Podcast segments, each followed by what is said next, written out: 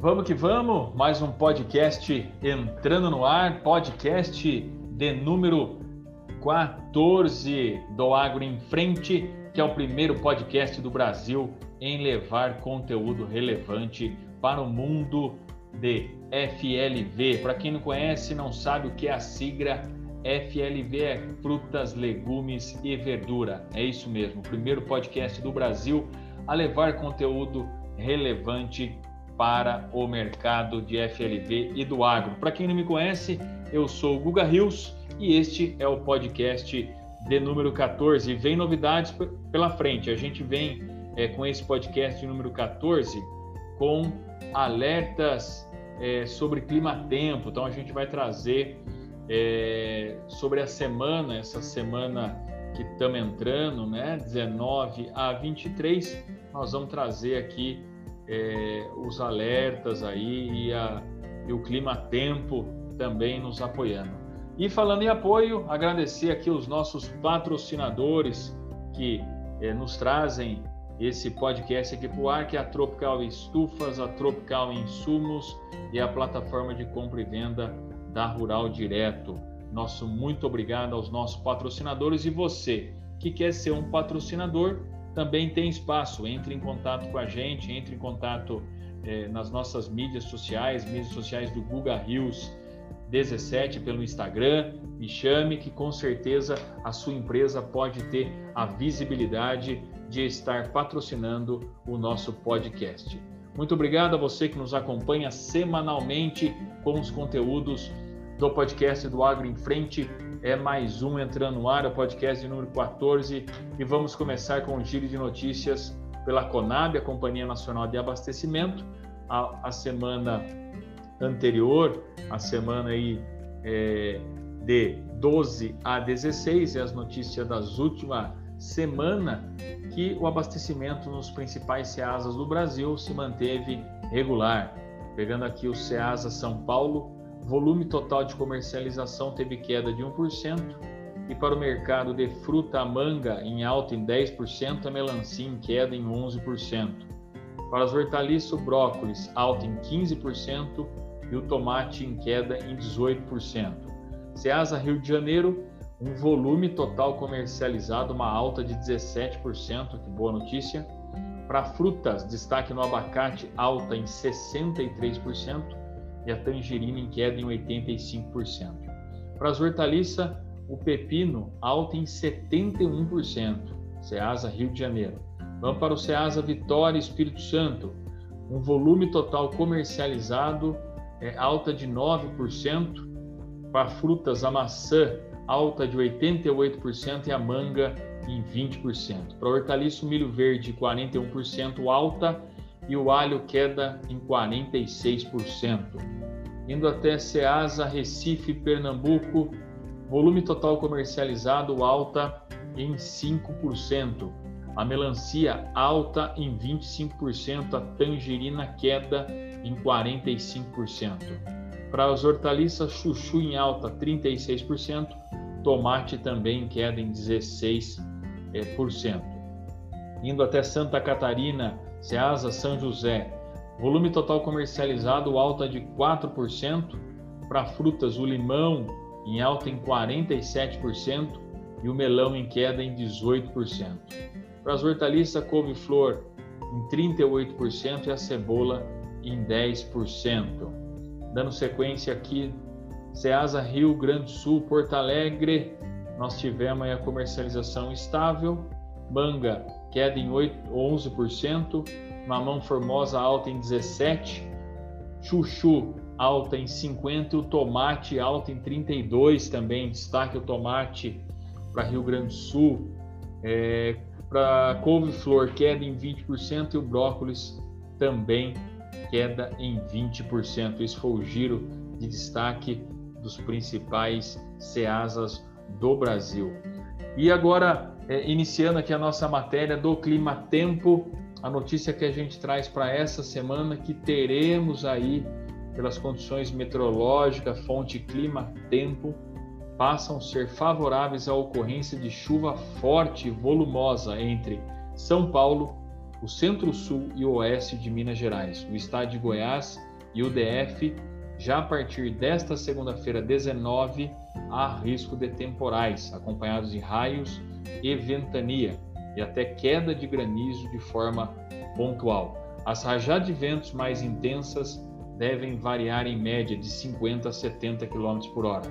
E até a próxima quarta, dia 21, o tempo fica bastante instável com risco de chuva intensa, inclusive nas capitais desses estados e na capital federal. Aí nós temos aí a fonte de clima-tempo, colocando aqui como chuvas e chuvas fortes e intensas para essa semana que a gente está entrando, é a semana de 19, indo até 23 e potencializando até 21, quarta-feira. Então, grande chuva nos estados aí, São Paulo, Centro-Sul, é, oeste de Minas Gerais, Goiás, EDF, fonte Clima Tempo.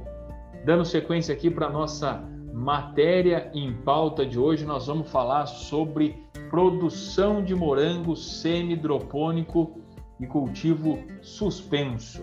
Então a gente tem aí é, uma grande onda né, de produtores saindo aí do sistema convencional e indo para o semi-hidropônico, para o cultivo suspenso.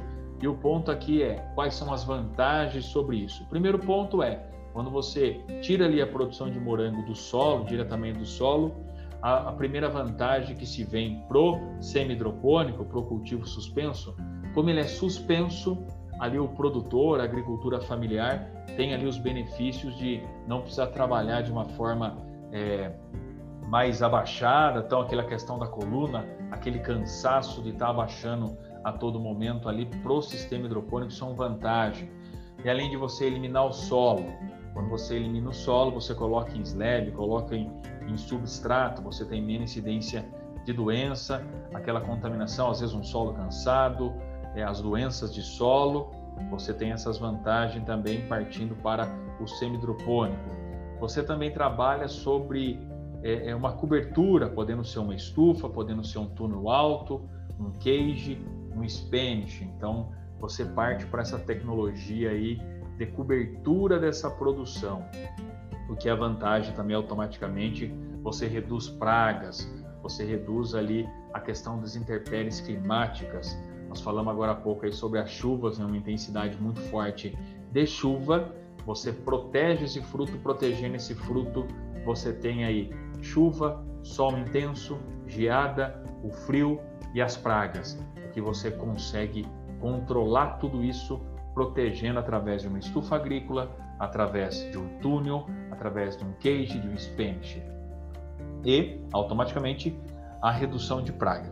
Devido a todo esse sistema né, do cultivo protegido, você também tem a redução de agrotóxicos. Então, quando você não tem uma intensidade tão forte ali da questão do solo, a questão das pragas, você consegue diminuir e os estudos são é, é, e nos dão esses dados, né? A produção de morango, ela é conceituada aí uma produção de agrotóxicos muito intensos mas quando você faz aí um sistema hidropônico, um cultivo suspenso, uma redução de até 80% da utilização de agrotóxicos para esse sistema de semi-hidropônico e cultivo protegido. Automaticamente você combate é, com sistemas biológicos uma quantidade muito menor também. Automaticamente você tem a diminuição aí dos insumos, dos gastos é, com insumos. Então, é, você diminui aí a sua despesa através do controle biológico dos gastos com agrotóxicos. E o funcionamento desse sistema semidropônico também se muda e muda bastante, porque são bancadas, bancada suspensa, o nome já diz, né? Cultivo suspenso, porque são utilizadas bancadas, bancadas em madeira, bancadas metálicas, bancadas em é, é, plástica, Existem vários formatos que você pode fazer isso. Uma altura do solo em torno de 70 centímetros e aonde são colocadas ali calhas, é, canaletas. Existem várias formas ali também de você colocar em cima dessas bancas, podendo ser ela de madeira, de ferro galvanizado, de ferro comum e também plásticas. E essas canaletas ou essas, é, esses perfis que são chamados também, você coloca ali o substrato, uma fibra, de coco, um concentrado. É, existem também vários é, tipos que você pode utilizar de substrato para colocar nessas calhas. E além é, de um plástico, um plástico malcho, um plástico preto e branco, é por cima depois é dessa camada de substrato é, que acontece é, pelas canaletas. E além disso, o sistema de irrigação. Também existe o sistema de irrigação via gotejo, que vai por cima desse substrato, abaixo, muitas vezes, é, do malche, desse plástico é, que fica na parte superior, na última camada ali, podemos dizer. Com o sistema de irrigação, você consegue fazer ali o controle exato da água, qual a necessidade da água que o fruto tem a necessidade. Então você irriga conforme a necessidade do fruto, que não acontece o que é, tem em campo aberto e o sistema convencional aí do morango. Então você tem a diminuição da água também.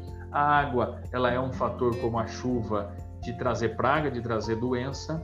Quando você traz aqui para o cultivo protegido, quando você protege, você traz para a estufa e quando você traz para o sistema hidropônico, você também tem esse fator importante, esse fator que potencializa a produção, que melhora é, a irrigação, que você coloca ali a água do que a planta precisa necessariamente. Você não coloca água em excesso, é, você coloca o que ela tem necessidade ali para beber, vamos dizer assim.